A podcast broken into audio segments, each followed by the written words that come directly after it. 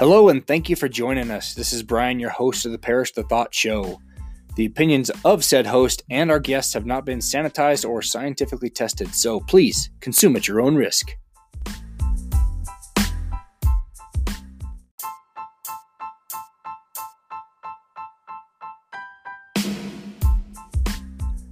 Oh my heck! My next guest is the host of the popular and sometimes controversial podcast Latter day Takes, Harper Anderson. Join me as we talk about how he dives into the LDS culture and, of course, sprinkled with a bit of the Mormons' other religion, BYU sports.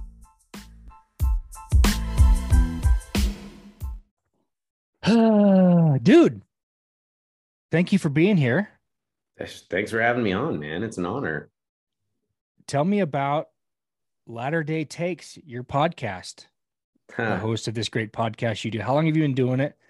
And let's just go down that road. I want to hear what it's done, how it's grown, some of the cool people you've interviewed, some of the craziness you've encountered, you know, the the maybe some surprises you didn't didn't expect. Okay. So I don't know. And I know I listened to your last one about that volleyball incident at BYU. Oh yeah. Yeah. Well, that's a good that's probably a good place to start because so funny enough, I mean, I guess I won't really start there then because I want to talk about how the brand evolved. So it was about this time two years ago, roughly. It really, the whole genesis of it was a buddy of mine and myself who are big BYU sports fans, specifically football, but we get into basketball as well. And he would call me a lot he and I lived in different locations in the country. I lived in Texas for a while. He was in Colorado, you know, things like that. And we he'd call me after games or sometimes randomly, and we just talk. And what I liked about our conversation is that we kind of just said it how it was. We felt like like it was very anti uh, BYU media. How how the the people that generally cover BYU cover them kind of through this rose colored lens of hey everything's okay everything's going to be all right. Um we're still a really good team stuff like that you know? And i and i remember just being like why don't we call a spade a spade? If byu football sucks let's just say they suck. Like let's call out players. I'm not saying like call them out for being like terrible but just be like no that player made a mistake or honestly our quarterback's are not very good. Can we just talk about that? Can we air our grievances and I and I it felt kind of cathartic. And I was like, you know, I wonder if there's a lane for that for other BYU fans. So the concept started kind of being in that brand and just like let's just be the ones that talk about BYU sports, but more through a jaded lens, so to speak. And so we decided to call it. And I actually, this was credit goes to my friend because he didn't really he didn't really start with I mean, he just kind of like was okay with the idea and being involved in it but i base i spearheaded everything. But his his idea was the name and it was uh 50 shades of blue oh which is actually I, once he said that i was like that's freaking gold. That's that's so perfect. Um and so that's how it started. And so it i remember the first one we ever recorded was like around december 20th 2020 is that right? Yeah yeah, 2020. And I just was like, well, let's just keep at it. Like, I'm just going to try and keep coming up with content, things we can talk about, 50 Shades of Blue, like BYU Sports. Well, believe it or not, BYU Sports and the jaded aspect of that can run its course pretty quick. You know, like the, the content dries up. And so I started just kind of, I would have him on sometimes and I, and I just like, well, I'd have him on pretty much all the time at the beginning and I started to kind of evolve. And I was like, hey, and I remember specifically one of the turning points was when Rush Limbaugh died. And he and I are pretty active kind of on social media, specifically Twitter. Um, I wouldn't say I tweet a ton. I definitely tweet enough, but it's more like we just like to have that news source in real time, right? People are talking, what's trending, all that stuff. And when Rush Limbaugh died, a, a, a hashtag was trending uh, RIP, rest in piss. And I remember being, and, and, and there's is there, nobody can make any mistake about it. After meeting me very quickly, they can generally get some very conservative vibes. I don't tend to hide that. I, I, grew up in that in a household, a conservative household. I'm a I, I consider myself a very active member of the church, and that's kind of what drives my principles and beliefs and all that stuff. And I try to be respectful about it. Like I don't I don't I'm not one to pick fights. I, I generally just kind of want to say like, hey, this is how I see it because based on my principles, this is what makes sense to me. Things like that but I remember that stuck out to me where I was like, that is that's that's an interesting precedent we're coming into in this culture. And so I, I threw that out there to my friend and I was like, what do you think about that? And so we started talking about it. We talked about it for maybe like five ten minutes was all. And I remember posing the question, when is it appropriate to celebrate death? And he and I just kind of, you know, pontificated about that for a bit. And I got interesting feedback where people that had been kind of listening casually were all of a sudden like, hey, I actually kind of appreciate the topics you brought up and the questions you were posing. And I've always felt like I've kind of had a gift of conversation, so to speak, where I've been relatively easy to talk to. I like talking to people, I like getting to know people. And I thought, well, Wayne, my, why not venture into that territory and become more kind of a social commentator, so to speak? And so then I started to think, like, how do I rebrand this? So only about five or six months into Fifty Shades of Blue, I thought, well, I don't really want to just pigeonhole myself for BYU sports anymore. I want to start talking about other topics, but I want to do center it around something, right? And to me, that was pretty easy to relegate that to kind of the state of Utah, the Church of Jesus Christ of Latter day Saints, BYU as a university. And then also under that umbrella, you've got BYU football, BYU basketball. And then I do happen to work kind of tangentially with politics. We do a lot of data collection for like consultants and and political figures and things like that. And so I do have my feet kind of in that area as well. So I like to comment on politics here and there. But I like to do it in a way, like I said, that it's not so like in your face and things like that. Like I like to just kind of come up with questions and try and try and understand perspective, not just my own, also not for people to understand my own, but for me to understand other people's as well. So anyway, um, that's when Latter Day Takes was born. And I went through the process like, how do I want to start this podcast? What do I want to call it? And what, what, what can it can encapsulate? And at first, I actually almost pulled the trigger on Latter Day Bros, but it was my brother that was like, don't do that. He's like, that's very, very specific, and you're going to alienate a lot of your women listeners. And I was like, that's fair. And I had plenty that had female listeners that did enjoy listening. And so maybe that was some sort of a, a like an alienation, so to speak, uh, with them. And it's like, yeah, I don't want to do that. So we went with Latter Day Takes, and I say we. I mean, it was that was that was something that I coined, and it's been fun. It's uh, I did not think I would be where I'm at right now. I wouldn't. I'm obviously not huge or anything, but it's fun to kind of. And when it comes up in random conversation, I do. I, I honestly don't really try and bring it up a whole lot. Um, certainly not in random conversation. Definitely not when I meet people. And even when I'm with my close friends, the only time I'll bring it up is when I was like, oh, I actually talked about that on my podcast, right? It's kind of that thing. And I never, like, my rule is my closest friends should never, ever feel obligated to have to listen to my podcast because that would make me just feel ridiculous. So I can always appreciate that some people just don't have that interest. I'm totally fine with that. But um, I can't remember where exactly I was going with that, but it's, it's fun to hear people kind of say randomly like oh yeah i actually have heard of your podcast it's like i've kind of been out there like people share things like that people talk about it and it's kind of nice because a lot of what had prompted me to even start anything in the first place and started asking questions like for example with rush limbaugh or talking about different perspectives of the church of jesus christ of latter day saints um, a lot of that was prompted by the fact that i you do not see a lot of positive podcasts out there specifically around church culture. You see a lot of anti-church stuff. Like they have like the Mormon Stories podcast and things like that. I mean, those people like I think they advertise on billboards, whatever, more power to them. They want to get their voice out there. Sure. Okay. But we don't have, we, uh, we have a ton of come follow me podcasts. We have a ton of people talking about specific gospel uh, topics like in the book of Mormon or whatever else. Doctrine based things. What's that? Doctrine based. Yeah, exactly. And that's kind of their brand. And that seems like that's pretty much all we have, but we don't have somebody that's just willing to comment comment and have a commentary or have a conversation from a pro or I should say generally pro. I'm not even going to say I'd blindly say no matter what, I'm going to defend the church because I even I even actually had some comments on the sex abuse hotline, and um, I had some things to say about that, and I did not think the church handled that perfectly. Um, even though the AP article had a lot of suspicious elements to it, and when the church came out and made their comment, I thought it was great.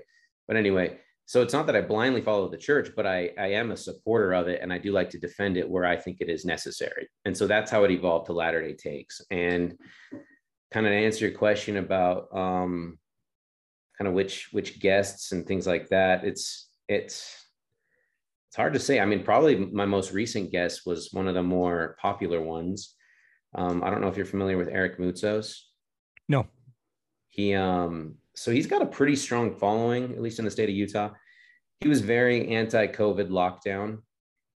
He's he was a former policeman um, for the Salt Lake County Police Department, um, and he ended up getting fired uh, for kind of just pushing back on a lot of things. It started with uh, not hitting his quotas on purpose because he didn't like the idea of his promotion and whatever else, and, and any other benefits or bonuses that he would get uh, through citations. He's like, we shouldn't have quota quotas for citations. Like that's ridiculous. We're we're essentially incentivizing people to break the law or whatever. And so he started pushing back on that. He he's starting to get like kind of nailed down for insubordination uh, from a lot of his higher ups. And it all came to a head when he didn't feel good about participating in the LGBT parade as a police officer wearing the rainbows and celebrating all that he felt like it was an infringement on his own rights to not participate. And he even and he was like i'm fine providing security. That i have no problem with. I want to provide security for them. That's great. But when it comes to participating and being part of the motorcycle brigade and all that stuff and having to wear the rainbows and things like that he's like I, my personal beliefs do not line up with that so i don't feel comfortable. So he actually just made a change on his own. And he switched with a another uh, officer and then an email comes out later saying there's no switching and things like that. And he's like well how can you he's like how can you force me to do this? Right? And so anyway whether or not you agree with that whole concept and that whole uh, idea of having to participate or even even if it's if you're pro lgbt it's not even about that. He just felt like his rights were being kind of infringed upon in that scenario. He's like why do, why am i being compelled to do this? So anyway he was pushing back too much. They ended up firing him. Um, and so now he's kind of been more dedicating his uh, his life to pointing out government overreach and um, things of that nature. He's he's very much kind of a, a patriot and just kind of like don't mess with me, I won't mess with you type thing. Um, and he's a he's a member of the church. And anyway, he was on, and uh, it's been good getting to know him. That's been fun. But nobody's been more popular, funny enough, than my own mother. so she uh she's like on the, ten- the tension between you and your mom. Right? Yeah. it's palpable probably in a good way. Can never can never escape it. Um she's one of the smartest people i know easily.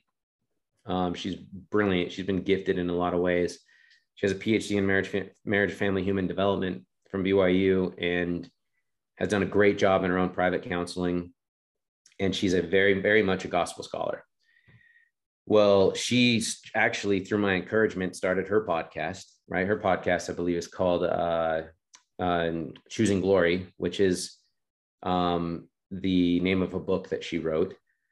And she actually does the "Come Follow Me" thing as well, which I've even told her, I'm like, maybe you should branch out. You're like, you have more to talk about. But she does a really good job tying in like interesting stories and other components of the gospel into her "Come Follow Me" weekly uh, thoughts that she gives but she's actually where she's really killed it is that for one she's just brilliant and very interesting to talk to. Like that's just a fact of the matter. But um she's been on the follow him podcast. So the hank smith and John Bytheway yeah. she's been on that at least twice and she's literally going to record her third one i think third if not fourth but i think it's her third tomorrow. And she's like they want her back. Like she kills it. Like she people love she gets she actually from what the, the the people that report these stats have reached out to her and said you have the most listened to episode on follow him so she definitely does something that resonates and it gets shared and so i think it's only a matter of time till more people know who my mom is and uh, i'm going to take all the credit for finding her for discovering her i discovered my mom you gonna be her her manager. Yeah, exactly. if I if I should be so lucky, she could do way better than me, and she knows that. I'm sure. That's funny. That is too funny. You know, you mentioned the Rush Limbaugh thing, and I I I came from a conservative background too in Northern California, and and ingested only conservative media for 20 years at to, to a point where it was just becoming ridiculous and I was frustrated all the time and mad. So I I I stopped that, I, I, stopped and I I've come to the more towards the center on so many levels just because I re- realized that both sides are feeding me a bunch of crap. There's a lot of truth and, to that. And sure. and none of us really know what is being what we're being fed.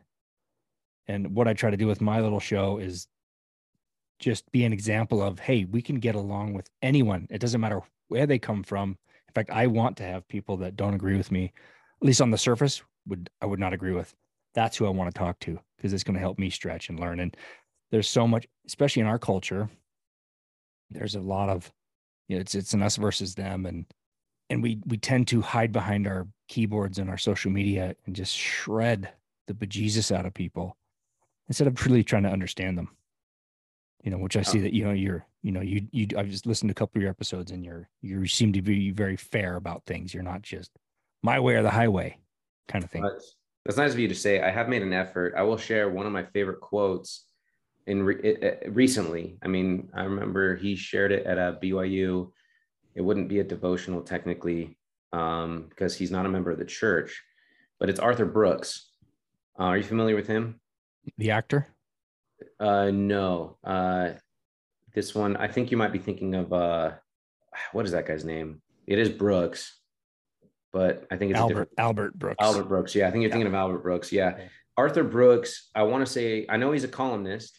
Uh, he's just a writer. I want to say for the New York Times. I'm not positive which outlet. It's a big one. It's it, it's one of the biggest. It's probably it's either the Times or the Post, but I'm pretty sure it's the Times anyway, he came and spoke at BYU, and I think he so he writes a he wrote a book called uh, "Love Your Enemies," and I'm guessing he was speaking kind of in that vein because his quote, and he by the way, this man is uh uh he is he's like more liberal leaning, moderate type. Like he's I would say that most of my views do not coincide with his.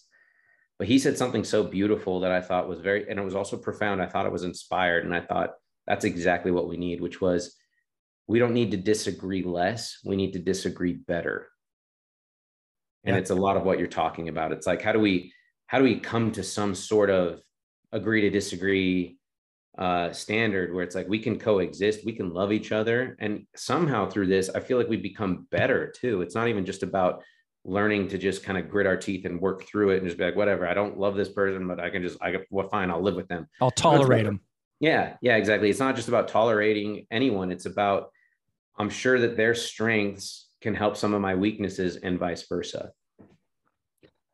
Absolutely. Um, recently, I interviewed my cousin who's from Berkeley. And if anyone knows, Berkeley is a little bit left leaning, just a tiny bit. just a tiny bit. Yeah, and, and she's, grown she's grown up there her whole life. So obviously, that's the, the camp that she's in for obvious reasons. And when the Roe v. Wade decision came down, I said, I would love to have you on. Tell me tell me why you think this is the worst thing for humanity right now. And I had no agenda other than just trying to understand her perspective and how she got to that perspective. And it was awesome. And there was some things she brought up that I that I didn't think that quote unquote the left had in their arsenal of, of reasons that actually made sense because so often podcasts and media are just trying to divide and name calling and and I I I I you know, mentioning Rush again, I appreciated his knowledge, but he was a name caller, and I hated Absolutely. that. Yeah, I watched. Great, I followed Hannity for a long time, but then he was just an arguer and a name caller, and just Which Rush. Rush, by the way, set that tone for guys like yeah. Hannity. Oh, yeah. And I, I hated exactly even, and I was a big fan of Glenn Beck for years. I mean, followed him since 2001 when he first really came on the scene, and it was all doom and gloom and finger pointing and the other side and those guys and those people and them and us and it goes nowhere. It's just that's just to rile people up. And there's a lot of conservative people I follow that I like, but they do their name calling and they're they're trying to incite, and I freaking hate that. Yeah, I just I don't think there's. I think that's half of our problem on every side. Oh, 100 percent. Yeah, no, I you definitely see it everywhere. Um, and yeah, conservatives are no exception to that rule. And yeah, there's, I mean, that talk radio thing, you say that Rush is the kind of the father of, and for whatever reason, talk radio is particularly divisive. Not sure why, but it is. And maybe it is just because of Rush Limbaugh. It's very possible. Well, and because I've been listening to NPR for probably two years straight as well. If if I'm going to listen, I'm going to listen to NPR and talk radio if I do listen to anything, just to try to get a balance. And what I realized was the talk radio on the conservative side was, you know, they had to sell advertising space. So they had to be sexy and, and fast and exciting. And whereas NPR is publicly funded. Uh-huh. So it was a lot more calm. It's very mellow. And what I did find was that it seemed like every story, somebody was a victim, some victim group. And again, it's an us versus them, but just in a different, maybe from the victim side. Someone was always being oppressed by someone else. That's a constant theme in many, many of the stories that I hear to this day. It's just the big bad whatever group is hurting this other group. That's that's what I see, and that's frustrating as hell too, because it's like a doom and gloom. You'll never get out of this. You're a victim forever mentality, and I hated that as well. So, dude, we're on the fence. We got to be on the fence. That's right. Yeah, I mean, and it's funny like i i'm and i make it pretty clear i'm i, I would definitely not put myself even close to the middle i'm very very much on the conservative side that's not because i think it's better necessarily i mean obviously i think that is why we make our decisions so yes i guess so but it's more my point is it just aligns more with my values and i believe that my values are what make me a better person not yeah. better than others i just mean constantly improving right and so that's why I make it pretty clear. Like I'm no question. I'm I'm on that. I'm on that side. I'm conservative. I like to say conservative more than Republican specifically because I don't like tying it to a single party. Even though I obviously I'm not obviously, but I am a registered Republican. But I just like conservative values to me are more meaningful than just being a Republican. Yeah, no, it's it, it, makes more sense. And Republican is the, the parties themselves are both down the toilet, in my opinion. yeah, I think you're right. So that's why. Right. And I always, you know, for the sake of any argument, I always try to ask people.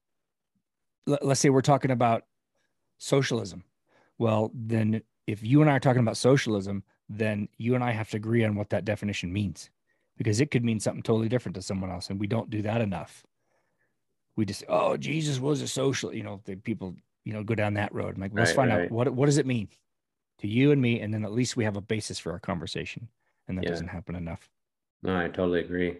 Yeah, because mm-hmm. that's it's funny. Like I, you see it often, and, and honestly, I was actually thinking about this not too long ago because people have I'm, gotten to the point where people have talked to me and told me enough and given me the feedback where they're like, you know, you really you're pretty easy to talk to, and I appreciate that. And you're not so dogmatic about how you talk about things, right? And context is everything, right? It depends on who I'm with and where I'm with, uh, where I am.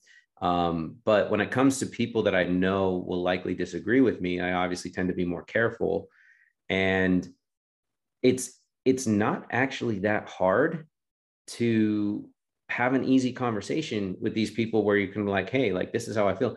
All you have to do is boil it down to the most simple construct, right? Which is this is how I see it. You know, abortion. In fact, I had, so I talked about Roe v. Wade on my podcast as well. I had a, a, lawyer friend reach out to me and he's like, Hey, we should talk about this because it's very likely this will get overturned. He's very well in the loop on those things. And he brought his wife on, who is also a lawyer. And so I thought that was great too. It was like nice to have a, a male and female perspective on that um, and to kind of give some background and overview there anyway, so I posted about this, and a friend from mine, a friend of mine from BYU, I don't talk to him often, but he'll he'll tune into the podcast every now and then, and he's since left the church, and I don't know if he's always been uh, more on the liberal side or if those are recent developments. I don't I don't care either way. I I just know they are now, and he he didn't even he didn't. It, didn't come at me aggressively at all, but he did come at me directly, which that's fair. I put myself out there in an open forum that's this scrutiny and this feedback is always going to happen. You have to be prepared for that. I'm not going to say I was unfairly targeted by any means. I wasn't. This is what I do. And he started kind of challenging me, challenging me on some of my thoughts. And I thought that was fair. So it all came down to this. And this is what I wrote kind of in final response to him on Facebook, which was I believe life starts earlier than however many weeks you want to put um, behind it. And I believe we need to protect life. And and I'm obviously oversimplifying it right now, just kind of for the sake of just being succinct on this podcast. But because he was saying like, well, then if you're going to be okay with eight weeks, why wouldn't you be okay with 20 weeks? You know, and that's why it's like, yeah, that's why that's why I actually believe it starts much earlier, and that's a human life that needs to be protected.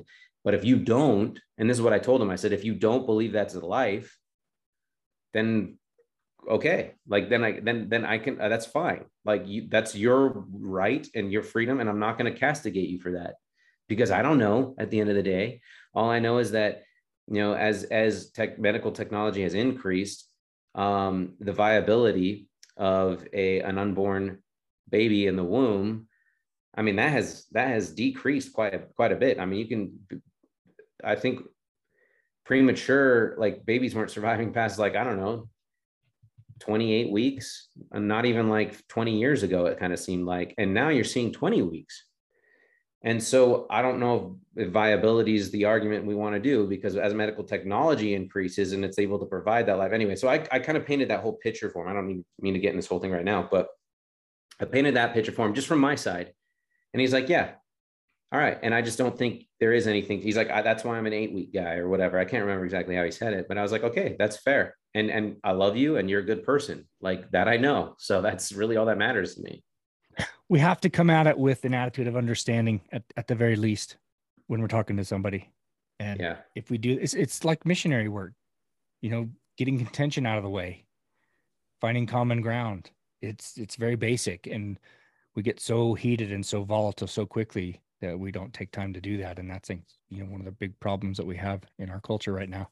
Well let me ask you this. What does it mean about yourself if you think that not only you should but even can convince everybody that what the way you see it is the right way what does that say about yourself and that may be somewhat of a loaded question so i won't expect you to answer that it means that you believe you have all the answers and if there's anything I know about myself, it's not even close. Like I do not have all the answers. And in fact, I have way, way, way more questions than I have answers. And so if you're going to sit there and go like, I'm going to change your mind right now, it's like, well, why though? How are you, why are you so confident that your way is the right way? It's it, usually these situations are nuanced and you could be overlooking something now that you don't even realize until a year down the road. I mean, just be willing to change your mind, have an approach of humility to all of this because you could be wrong. I'm going to, I reference this guy all the time. I've had him on my show three times. And I call him my liberal leftist counselor. and, and Kenny, if we you're all, listening, we all need one of those, by the yeah, way. No, he, he's, he's awesome. And I, we've been Facebook friends for pushing 10 years, right about the time when Obama won. And I hated everything this guy said. And he was really articulate. And instead of just cutting him off, I would I would I would get in little debates here and there and always feel like I was losing. But it should it's not about winning or losing, in my opinion. But I finally had him on and I said, Why do you think? Because I said, everything you said, man, I, I just my guts were turning and I wanted to just punch you in the throat. What is that? And we so we got to talking and had you know had him on several times. And when we have ideas that we're raised with, that that's our foundation, our core, and then somebody says something that challenges that, I think there's a some deep seated thing in us that that if we admit, oh, maybe that's not right, then we almost feel like we've been duped, we've been sold, and someone's pulled a fast one on us, and nobody wants that. That's a horrible feeling. Like, oh, I've been I've been misled. I'm stupid. I think that's where it comes from. And the yeah. longer I do this, the more I realize I don't know anything. Yeah. And I'm and I've learned so much from from the people I've had on in the last four years, and I'm I'm open to having my, my mind changed on everything on anything. Right. Well, and that's, I mean, you got we got to learn to kind of take comfort in the unknown. You know, just be like, we don't need to know everything right now either. And that's kind of what I like about the church. It's what I like about my relationship specifically with God and Christ and the atonement, which is I don't know everything and I don't need to know everything right now. That's why this is a test, right? but a lot of what you're talking about too is essentially what cognitive dissonance is in a nutshell, right? It's when our reality is being challenged.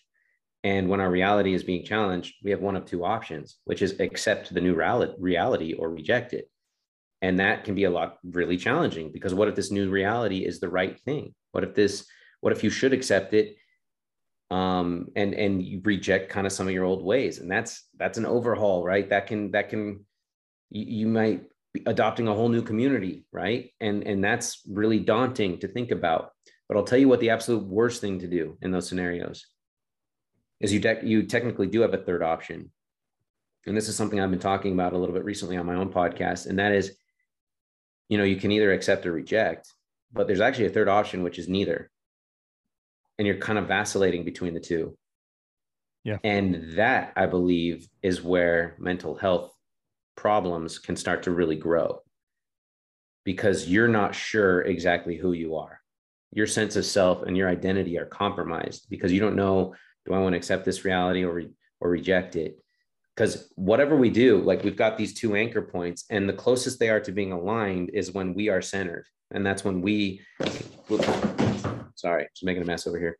Um, that's when we are centered that's when we can progress and that's when we can feel like we're we're doing good things in the world and just feel like we're growing. Growth is important to our own mental health but if not all we're doing is stagnating and our de- identity becomes compromised. And i've seen this in friends specifically in a gospel context where they don't know which especially in the singles world too in the church being single they don't know what they want to do. It's like do i want to have these gospel values that dictate everything even though it's extremely challenging more and more by the day? Or do i maybe reject that and dabble and start to accept this new reality of maybe i don't want to follow the gospel to a t and if they were to accept one over the other they would actually be in a better mental spot. But if they're going to sit there and be like, I don't know, I don't know, I don't know, and they're just bouncing between those two anchor points, that's when depression starts to set in. That's when anxiety starts to set in, and it becomes a lot more challenging and complicated from there. Yeah, I guess you could, if you anchored on either side, assuming there are sides, then I think you can visit the other sides, the side that you're not anchored in, and learn. Yeah, absolutely. Well. Yeah. In terms of like loving people. And and I and I have this theory about why there's so much confusion and division now. And my theory is that it's God is allowing these things to occur so we have ample opportunities to love people who are different than us. That's my theory. Yeah. So no, I think it's, it's and I, we're going to see more. Yeah. I think we're going to see more. And because if we're if we're truly following the second commandment of loving our neighbors, then then we it's easy to love people who look and think and act like you. Oh yeah, there's no someone, someone who's different and has different views and views that that you find abhorrent maybe, but you can still love that person like we're yeah. supposed to. I think. I think that's as the gospel according to me. Yeah, no, I I totally agree with that. And then I think what part of the challenge too is that people don't know exactly what love means in that context. They think a lot of times, and oh, you know, both sides uh, of the aisle, whatever aisle we're even talking about, because this extends far beyond the political arena. But um, does love mean a wholesale uh, acceptance and adoption of those values? That's that's where I think people get scared because exactly. that's what they think it means, and I've come to learn that no, it does not. I, and I agree. I don't think it does either. I think and I haven't necessarily pinned down a definition of what I think love is specifically, but I think it's very personal and only the individual can really answer that. And for me, on a personal level, I would say I would, I love, I try to love everybody. It is not always easy, it's challenging, but for me, it's like I do not want these people to suffer. And that's yeah. because I love them. I do not want these people to be doomed I don't want them to, I mean, ultimately, it really does come down to that. It's like, I don't want them to suffer. And if I truly believe that, I think that is at least a semblance of love that I have for that person. I'm not saying it's, I'm not saying it's like complete, like that meter is now, okay, good. You love them just because you don't want them to suffer. No, but that's an aspect of it. And I can at least build from there. No, you're trying to grow. You're trying to learn. Yeah. Solve all the problems. yeah. Haven't we? yeah. what about you, man? What is like? How's how's the podcast been for you? I don't I don't know if that's any a direction you want to go, but I'm certainly curious.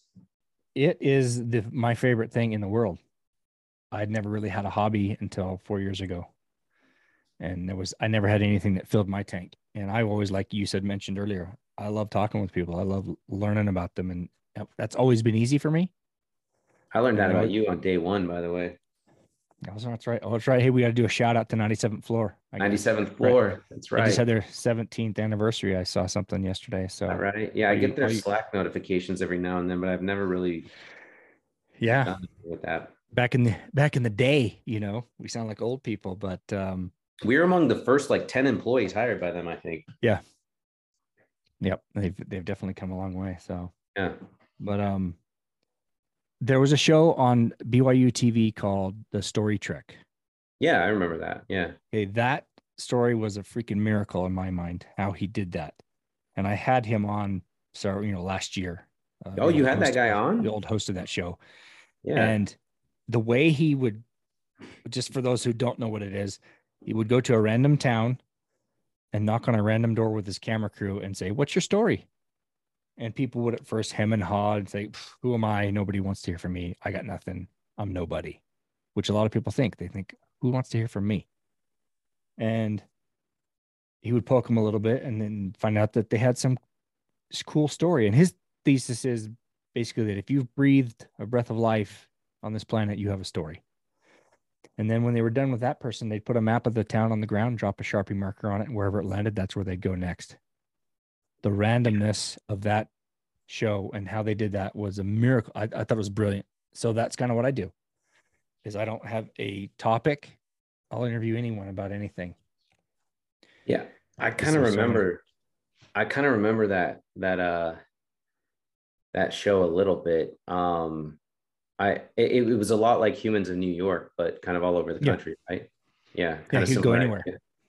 Um, that reminds me a lot too of uh by the way, when why did they get rid of that show? Because that seems I mean that's he really said the the uh the you know the the higher ups at BYU TV wanted to target a younger audience. So they had a younger co-host with him for a while and they wanted to make it more scripted.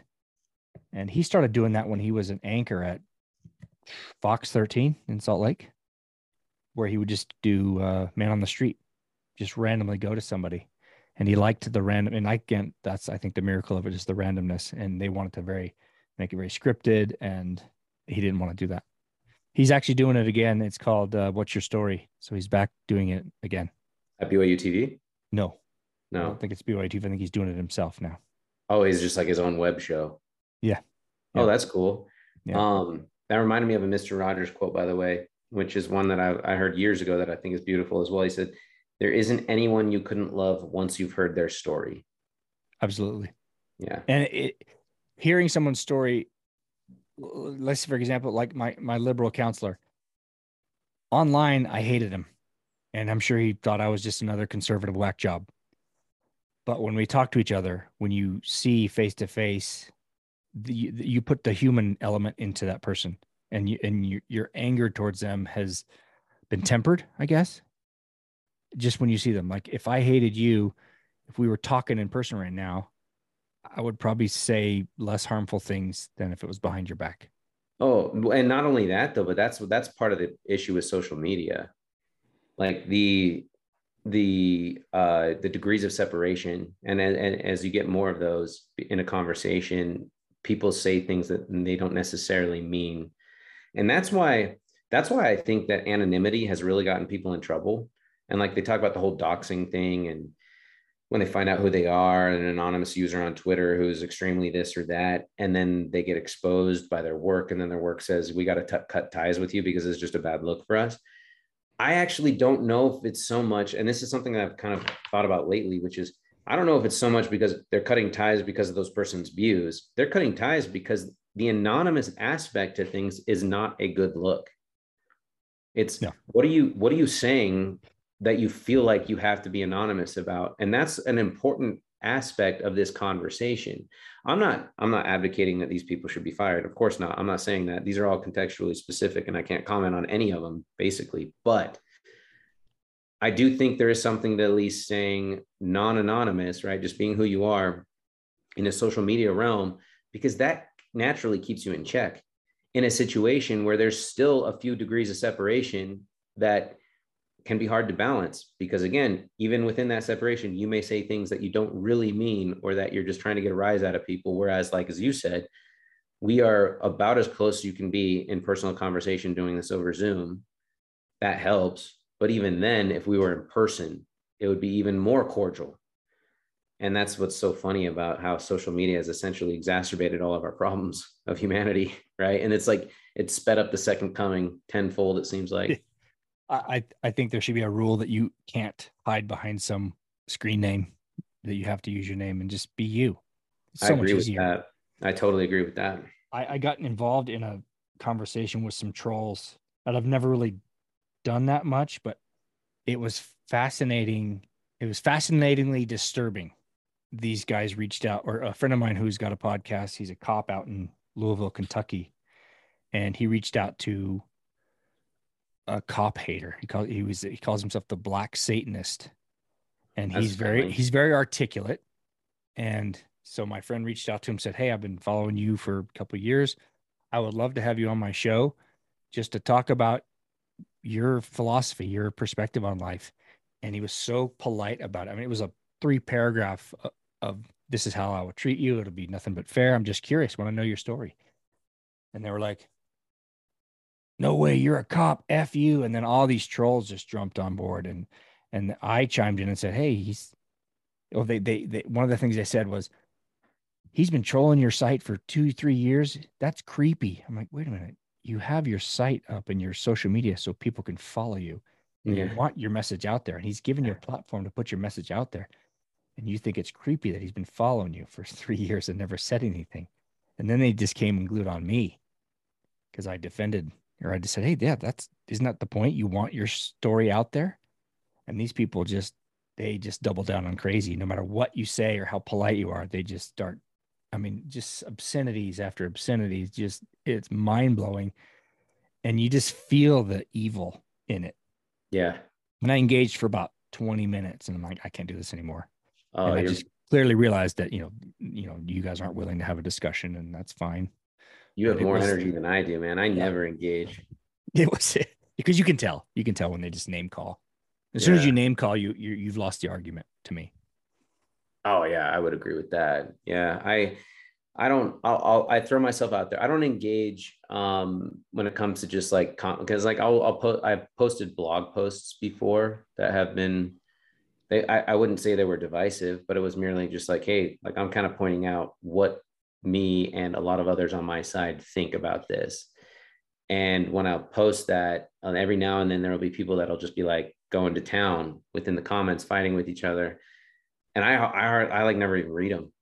I don't. Even oh yeah, it's like it's like you start it and then you you start well, the and then you start the fire and then it just goes. Yeah, and that's not saying to. I don't I don't ignore inquiries as long as I feel like the inquiry is genuine. Genuine, so if people specifically point me out in a conversation, then I'll respond.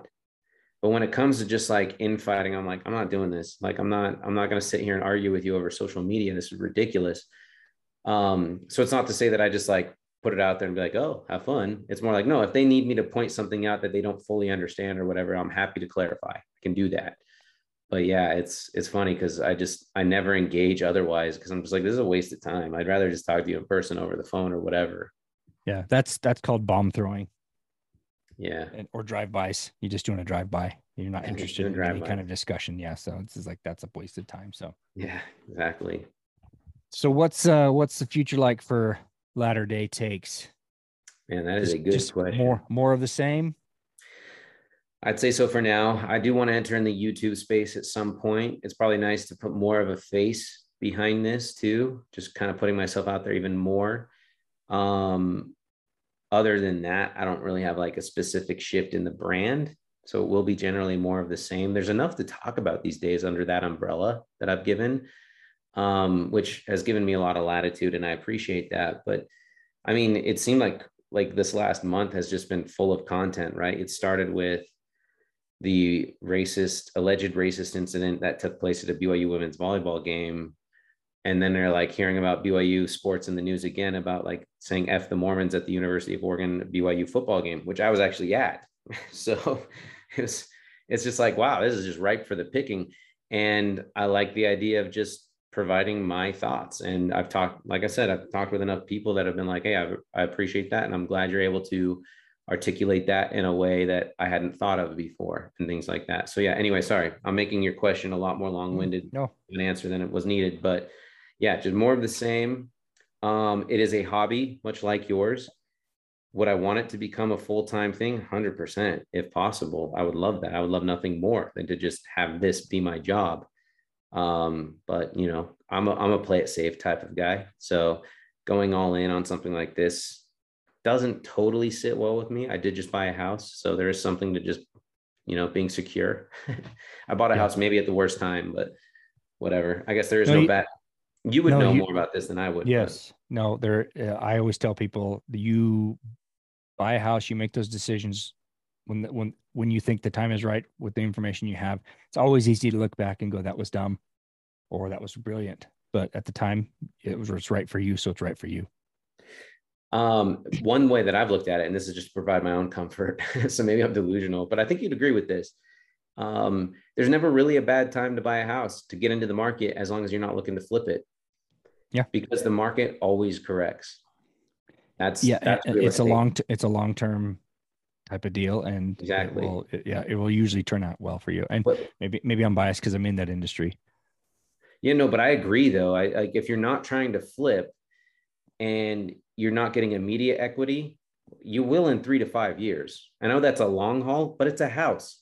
Where else are you going? Like it's yeah. fine. You need a house. You need it anyway. Exactly. So might yeah. as well just get it now. And then if you can refinance at some point with a lower interest rate or whatever, like you, that's all manageable over time. Um, and I will say, and and and like once again, I'm sure you're biased, so I'm sure you're going to agree with this, but I think not because you're biased per se. And that is the the getting getting a loan is not easy these days. Like no, you actually have to prove it that you exactly. Need it. Yeah, they really do their due diligence. It takes a lot of time, and that's that's all kind of a uh, fallout from 2008, and yeah. that's a good thing. Oh yeah, yeah, that's a serious good market correction that you have to actually prove that you can pay this, so we don't have the same problem we had last time. But exactly. Um, on your show, do you is it primarily you bloviating and just doing monologues, or do you have guests, and how do you choose those guests? I primarily have guests, and a lot of times it's just kind of, I, I, I the the number one priority for me is relevance.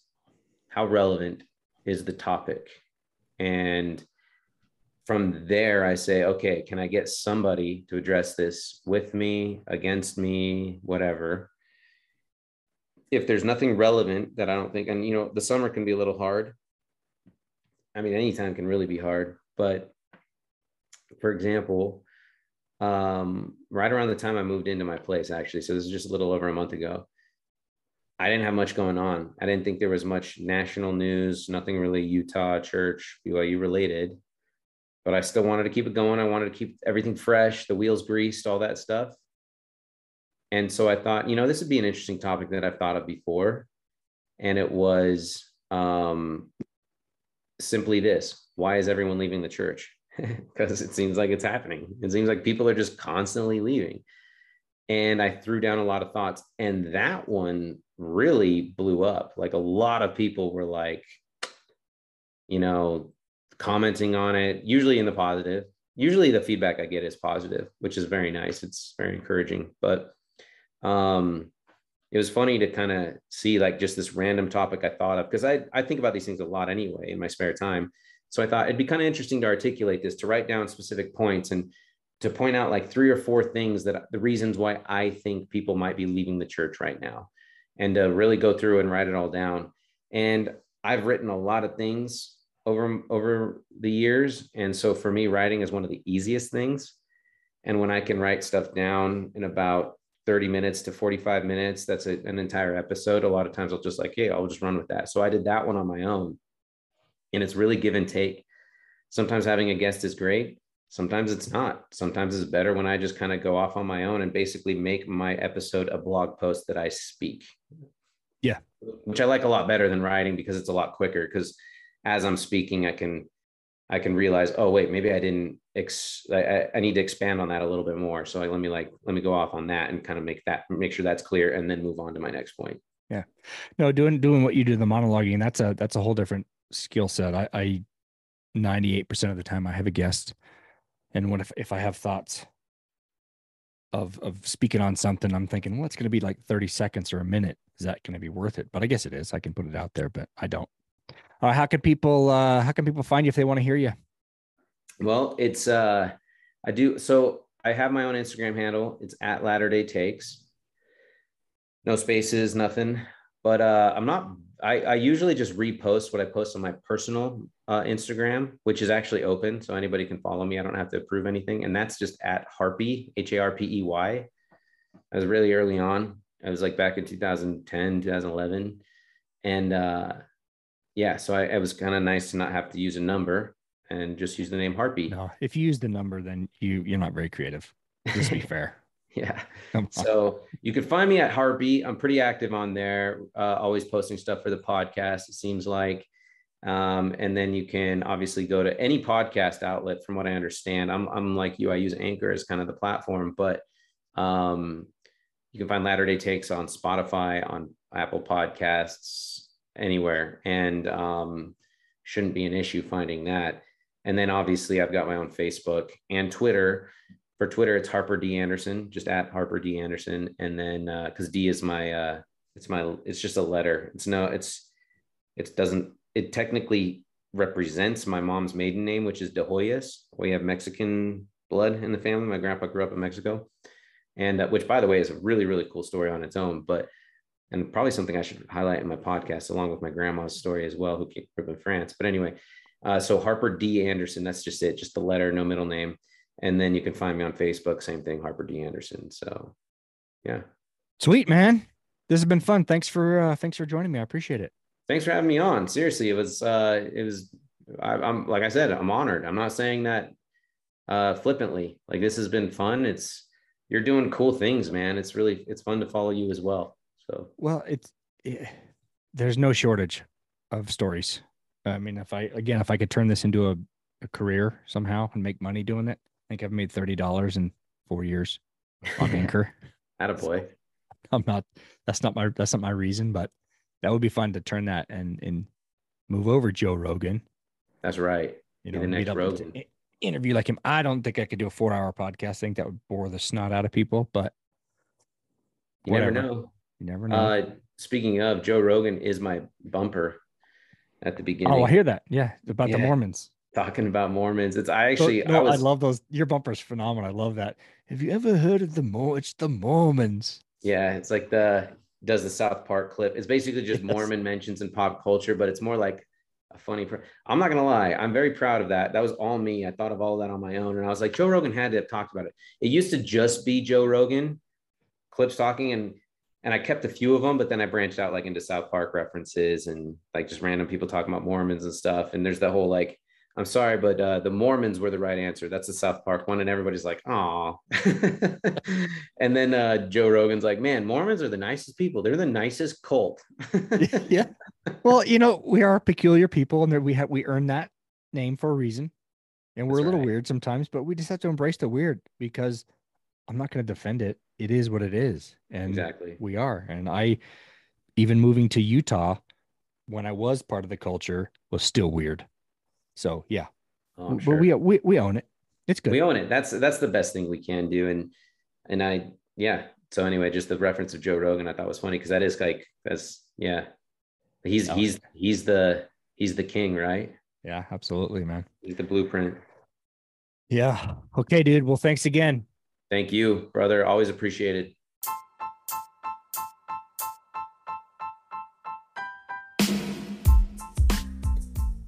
Thank you again for listening to the Parish the Thought Show. We would love your comments and feedback on our website at briankeithparish.com slash feedback. If you love or hate what you hear, please give us a rating on whatever platform you find us.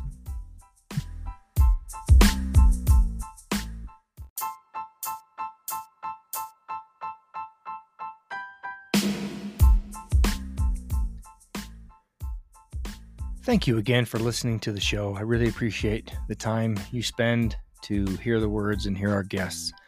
If you or anyone you know would like to be a guest on the show, please send an email to parishpodcast at gmail.com. That's parishpodcast at gmail.com.